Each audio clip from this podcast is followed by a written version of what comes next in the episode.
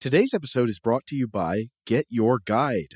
Want to make your next trip unforgettable? There's an easy way to do that. Book a Get Your Guide travel experience. No matter where your travels take you, Get Your Guide offers the best way to connect with your destination.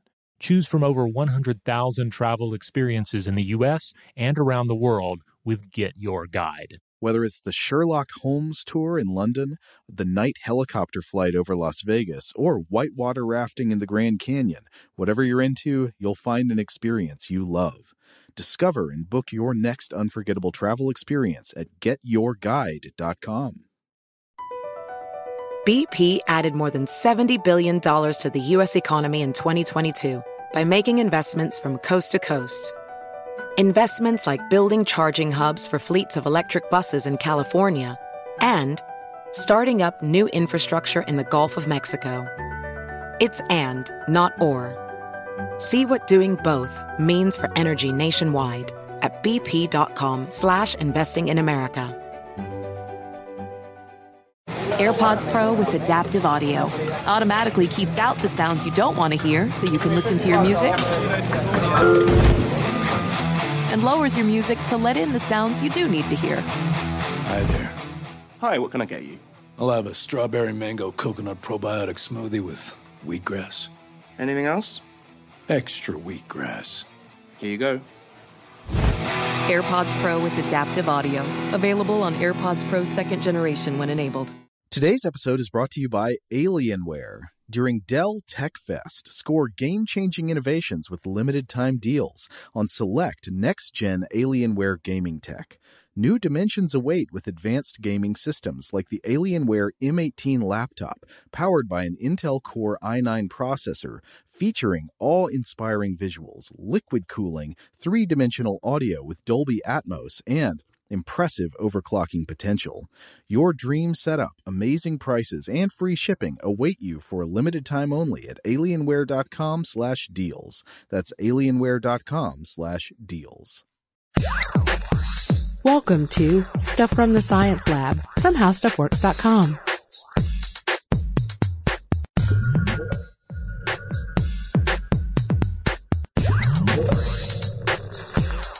guys, and welcome to the podcast. This is Allison Loudermilk, uh, the science editor at HowStuffWorks.com. And this is Robert Lamb, science writer for HowStuffWorks.com. Today we're talking about blood, Blood, yes. what it can tell us. Turns out it can tell us a lot, right? You can Yeah. tell what's circulating in your bloodstream at any given point. Yeah, you can tell, uh, you know, what kind of diet you have, what you need to cut out. Blood pressure, yeah, Mm-hmm. sure. And as it turns out, at a particularly bloody, violent crime scene, you can maybe tell how that how that crime happened. Yeah, uh, because as we uh, we all know, when you murder somebody, sometimes blood comes out, and it by examining just how that blood came out, you know, you can determine all sorts of uh, interesting facts, like what kind of uh, weapon was used, uh, how many uh, blows or shots they sustained, indeed, who, where, and how. Right. So it's kind of like maybe you could even figure out the game of Clue. Yeah, it's it's a lot like Clue, with less reliance on like dice rolling and Moving from one room spot to the to other. spot and yeah. Parker Brothers, etc. Yeah. Yeah. So today we're going to tell you, based on uh, the branch of forensic science called bloodstain pattern analysis, that it was Colonel Mustard Yeah. who uh, murdered the suspect in the library with the candlesticks, and we figured it out with bloodstain pattern analysis. That's right. Okay, so let's start with the easiest thing first, which is Where? the room, right? Yeah. Where? That's the library because that's the room with the blood all over it. right. Yeah. and uh, and you know that's that's really a crucial thing. It's like how much blood is in there. Like clearly there's a whole lot of blood. There's like a lethal amount of blood in a room. Then you know that that's probably where you know the mess happened. All right, but you could have a little mess tracked elsewhere if Mm-hmm. said person, you know, stumbled around, wandered to go write a last will and testament. Right. But then another thing that we have in the library is we have blood spray on the walls. Oh, we do. Yeah. And Well, what kind of blood spray? Funny that you should ask that because there are three different varieties of blood spatter that you can find. It's all based on velocity, right? Yeah, all based on velocity, just how fast the drop is going, how um, how the shape of the blood droplet holds up to that velocity. and what kind of blow you're inflicting, right? Right, yeah, because uh, I Or believe what kind the of uh, weapon you're using. because the uh, the faster the blood is traveling, the smaller the droplet. Right, right. So let's start off with the easy one, low velocity, right? So this Right. is going to be something that force of impact is five feet per second or less. And this is where you're going to have your big fat drops. Although Yeah. they're not that fat really. They're only between four and eight millimeters.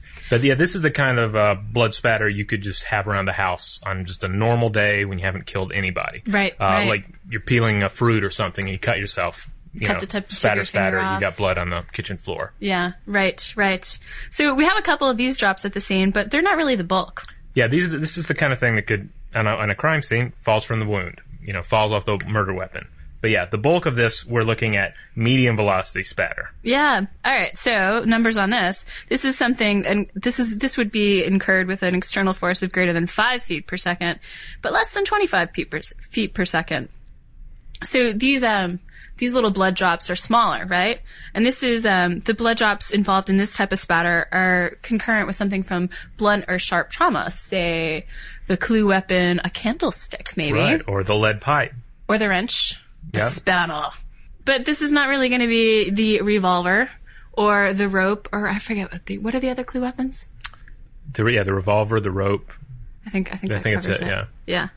Yeah. So based on this and looking at the wounds on the body, we know that the uh, the victim died from blunt trauma. We also know it wasn't the dagger, right? Because there are no knife wounds. Right. But if had they used the knife, uh, we would it would have been consistent with the medium velocity spatter. Yeah. Yeah. Yeah, and then you can also get these kind of kind of spatters from arterial spurts and gushes. Yeah, there's some major veins uh, close to the surface of the skin, and you could easily rip those open with a, you know, a, a well placed blow to the head. Sounds like you have some experience with this, Robert. Uh, Well, so for our purposes, we mainly have this medium velocity blood spatter. We don't have any of the high velocity blood spatter, and this is going to be your mist, right? Your Right. finest spray available. this is this is like exit wound from a gunshot. or an explosion. Uh, Mm-hmm. I'm sorry, or an explosion or explosive, I should say. Um, Deadly sneeze. Yeah. deadly sneeze, a bloody cough. But uh, typically, gunshot wounds is uh, where you're going to find this high velocity blood spatter. So now we know, right? Mm-hmm. It happened in the library with the candlestick for our purposes. Right. Although it technically could have been the lead pipe or some other sort of yeah. heavy. But it was object. definitely blunt trauma. Definitely blunt trauma. But who was it? Who was it indeed? Well, it was Colonel Mustard, of course, and uh, Because one we of- told you so. Yeah. You know that. But uh, one of the reasons we uh, we could know this is uh, based on the handedness of the assailant. By analyzing the way the blood has splattered from from the uh, what they call the uh, the area of convergence. That's Mm-hmm. like that's where that's like ground zero for whatever's slinging blood all over the library. Uh, in this case, a wound or, or something. If you were to see Dexter or something and you see all those strings, typically the strings are leading to an area of convergence. Right, and that's that's that's the the key area. That's the And- ground zero, right? Yeah, and by apply, applying like trigonometry and uh, and other uh, complicated uh, equations to this, uh, they can actually figure out was the assailant right-handed or left-handed. In this case, oh, Colonel Mustard, only left-handed uh, suspect. Yeah, it's definitely Colonel Mustard. Yeah. Then there's also uh, something uh, we like to call voids. Right. Um, yeah. What happens with the void? Uh, void is like if you're uh, you're standing out in front of a brick wall at night and somebody shines a light on you. Mm-hmm. Bam, you got a shadow behind you. The rest of the wall is light. Now imagine instead of light, you have like um, a whole bunch of arterial spray.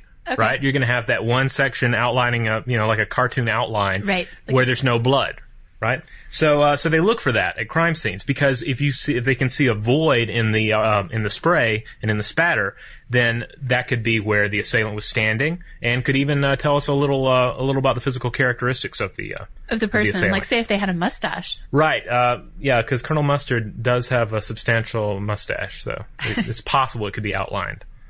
Okay, so now we know. It's Colonel Mustard in the library with the candlestick. I win. You win. We both win. Yep. We're Colonel Mustard goes to jail.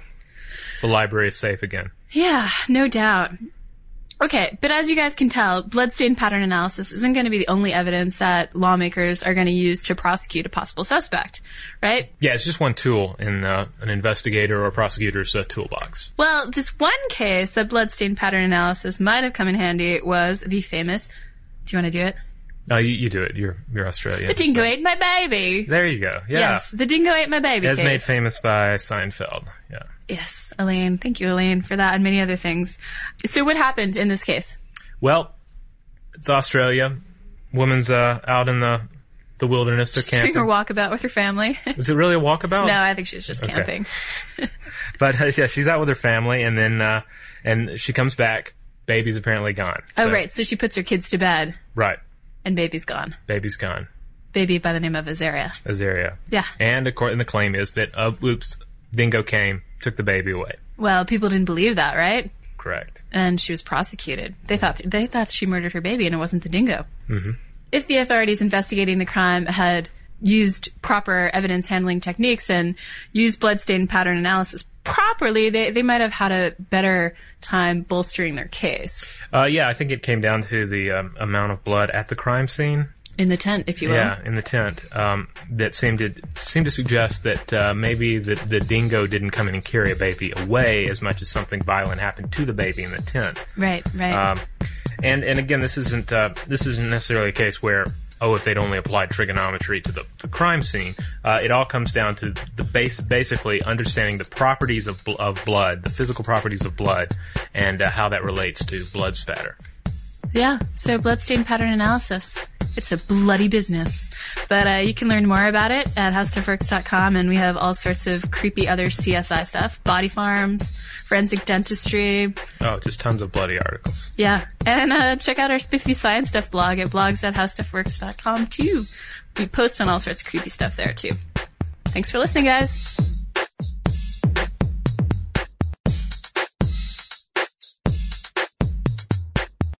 For more on this and thousands of other topics, visit howstuffworks.com.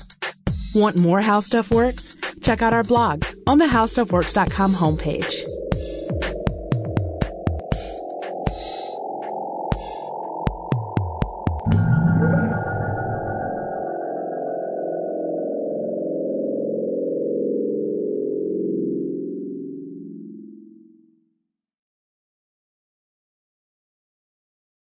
Does money stress you out? Let Facet flip your financial chaos into clarity. Finding Facet immediately put us at ease. Facet's innovative approach to financial planning ensures your money works as hard as you do, enabling members to experience the joys of having your finances in order. And that makes us Facet for life now, I guess. Visit facet.com, F A C E T.com to learn more. This ad is sponsored by Facet. Facet Wealth is an SEC registered investment advisor. This is not an offer to buy or sell securities, nor is it investment, legal, or tax advice. These testimonials are from current Facet members who are not compensated. All opinions are their own and not a guarantee of a similar outcome. Zigazoo has made me zigzag. What I mean by that is, I swore I would never let my kids on social media. But now I'm setting them loose on Zigazoo. Zigazoo is a space for kids to post videos they've created and to share them with other kids just like them. Videos that are moderated by actual people. And since there are no comments or messaging, you don't have to worry about social trolling. Zigazoo, the world's largest social network for kids. Download the Zigazoo app today. Farm to store in days, not weeks. That's 80 Acres Farms. Did you know most salads travel over 2,000 miles to reach your plate? But not 80 Acres Farms. Their crisp salad greens and herbs are food less traveled. They stay fresher for longer in your fridge. My salad lasts all week long, which means less food waste and easy meal planning. Oh, and did I mention there's zero need to wash these greens? Because 80 Acres Farms uses zero pesticides. Visit 80acresfarms.com to learn more and find their salads and salad kits at your local Harris Teeter. From football playoffs to basketball madness, TCL Roku TVs are the best way to stream your favorite live sports. With all the biggest sports channels, a sports zone with all available games in one place, and apps like iHeartRadio with sports podcasts such as The Herd with Colin Cowherd. Cheering on your favorite team has never been easier. A big screen TCL Roku TV offers premium picture and sound quality, so you'll feel like you're right in the action. Find the perfect TCL Roku TV for you today at Amazon.com.